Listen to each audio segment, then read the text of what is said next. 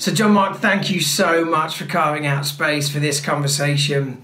So, we're trying to facilitate a number of discussions with friends that we track with and asking the same two questions. Number one, what do you discern the Spirit doing in this moment? We're kind of launching out from Matthew 16, where Jesus says, You can look at the stars and you can forecast the weather. Why can't you read the signs of the times? And we feel like it's part of our task as the followers of Jesus to discern what is the Spirit doing so we can jump on board. Second question will be what are you personally learning in this moment of crisis?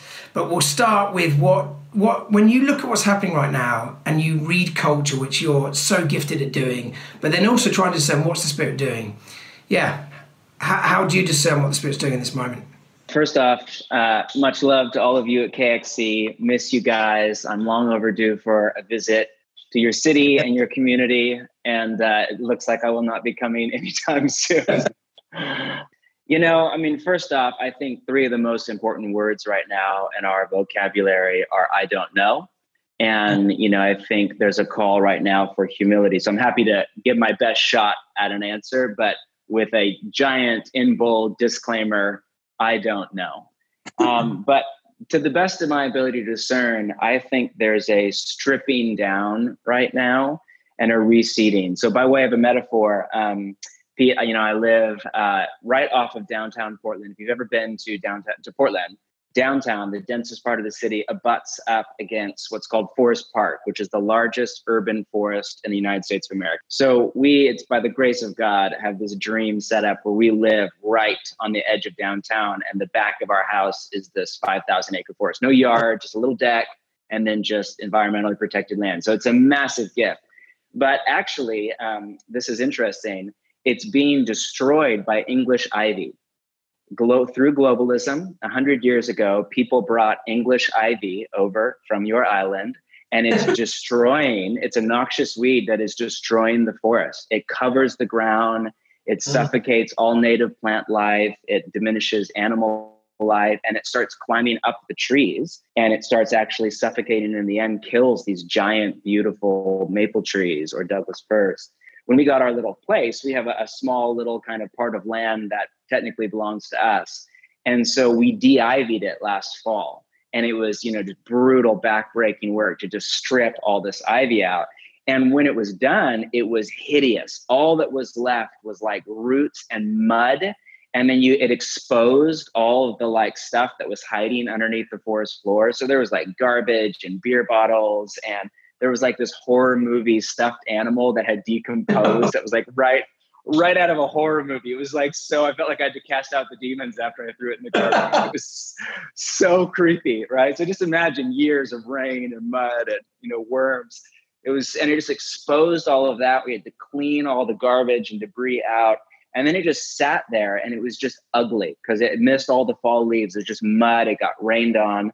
And then now what's happening in spring at the end of winter is there's this reseeding and all of a sudden all of these new indigenous plants and shrubs and trees even these little maple trees that are like six inches tall that are just now hundreds of them starting to grow up.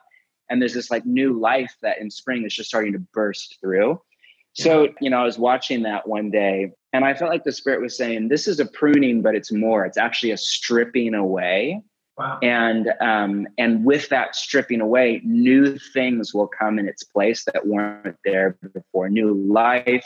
So I think you know I don't know about you guys, but in our church, there's more dreaming right now, like literal dreaming and prophetic dreaming, and we've had in years. There's all sorts of creativity. There's all sorts of work and initiative and flexibility. The world feels more mutable than it has in a long time. It feels like if you can transition your mindset from anxiety about the future to the possibility of the future, that opens yeah. up a wide kind of space in your heart to dream with the spirit. So I think there's a stripping away, and it's brutal and it's hard and it exposes all of our ugly stuff. It exposes the debris in our heart. It exposes, you know, exposes what psychologists would call our attachments, what Calvinists would call our idols, these things that are deep in us that have taken root in us that we think we need to be happy, but are actually holding us back from happiness in the kingdom of God. And it's a gracious invitation for, for God to remove those out of our heart as they are exposed. And I think that as we come to the end of this winter, there is already a reseeding that right now the spirit is planting seeds, dreams, visions. There's going to be a lot of change. I don't think, you know, I think a lot of people overblow the world will never be the same. And I think that's melodramatic. I'm, I'm, I'm more on the conservative side. I think it, it will return to a semblance of normal. I think people will come back to church. I think it might just take a while, but I don't know. Again, I don't know. But I do think that we won't come back the same. I think there will be all sorts of change, new initiatives. I think people will be moving and starting new businesses and changing careers and changing living patterns and relationships. And churches will come back differently with different, you know, operating structures and different architectures. And and I think there's a beautiful like new space in the church for reseeding. And then I think that same stripping is going on at some level you know, in the world. As you know, our buddy Mark Sayers would say, I think God is humbling the West right now. All of our money and technology and science and medicine is powerless against a microbe. And the secular fear of death is higher than it's ever been right now. Because in the secular worldview, you know, there's no um, meaning or purpose to suffering. It's the only worldview of all the kind of six major worldviews that has no meaning for suffering at best, suffering is an interruption to the kind of point of life, which is survive and kind of be happy in the secular Darwinian model.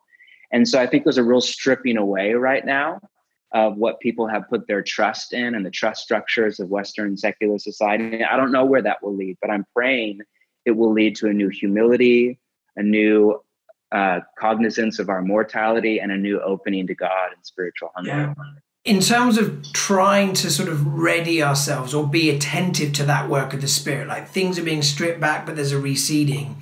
Like at one level there's grieving the loss that we're experiencing of what yes, was normal. which is right you know fitting. yeah so there's a grieving but there's also a dreaming. How do we do these things together? I've been using um, ronald rolheiser's five step paradigm from eastertide which is in his book the holy longing so he mm-hmm. writes about the kind of five movements in the church calendar of Eastertide of Good Friday, you know, where you get in touch with death and loss. Easter, you get in touch with resurrection, new life, hope. The 40 days after Easter, where the disciples had to kind of acclimate to a new dyna- relational dynamic with Jesus, where he was there, but not all the time. The ascension, where Jesus actually left the disciples to go to heaven and bless them. And then Pentecost, the coming of the Spirit. And he takes that as kind of a five stage emotional process for how to both kind of process your grief of what you've lost and dream for the future. And his wow. five things are name your deaths, claim your births, grieve what you have lost and adjust to the new reality. Do not cling to the old, let it ascend and give you its blessing. And accept the spirit of the life that you are, in fact, living. What I'm doing is I just like did a two page kind of big Moleskine journal thing and I just wrote out each one, name your deaths. And I just wrote out about 12 things that I'm grieving the loss of right now from Sunday gatherings to my sabbatical to, you know, my 40th birthday party, like just all the stuff, major and minor. Then claim your births. Like what, what's the spirit stirring? What are the new things? There's some incredible new things in my life and our church last month grieve what you have lost and adjust to the new reality. What do I need to grieve? How do I ride yeah. those emotions down? And what is the new reality that I just need to come to acceptance with? Do not cling to the old, let it ascend and give you its blessing. Like, think about some of the things, not about how do I get back to them, but they're done. And how do I let them bless them and let go of them? And then accept the spirit of the life that you are, in fact, living. Like, how do I just accept this and more than just make peace in it, but even take delight going forward. Yeah. You know, this is a unique opportunity where everyone's reimagining patterns for living, like work life, family life, homeschooling for a lot of us, like so many yeah. new dynamics, and we're trying to reconfigure what an average day looks like. Just give us one or two little insights as to this opportunity that it presents for spiritual formation and apprenticeship to Jesus on one hand, the go to answer for that is like now is the time to really take practices or spiritual disciplines seriously and come up with a rule of life. And I could give my spiel on that, and I have. And, you know, those of you that have been around KXC, you probably have heard me rant on that at some point. And I'm all for that. But actually, the main thing that I think a lot of us are learning right now it's really the issue underneath so many of the other issues for all people, uh, regardless of personality or stage of life. And that's the issue of control, especially if you grow up in the middle class. Which not all of us, but if we did, we're used to a sense of control over our life, our body. We're used to planning for our future. We're used to a sense of linear progress. And that control is not all bad, but it is very damaging to growth in faith, hope, and love. If you think about the three theological virtues, all three of them are incompatible with a control. And right now, we're just painfully aware of the fact that we're not in control. Yeah. And I mean, planning planning right now is an exercise in comedy. You know what I mean? It's just like I I don't know.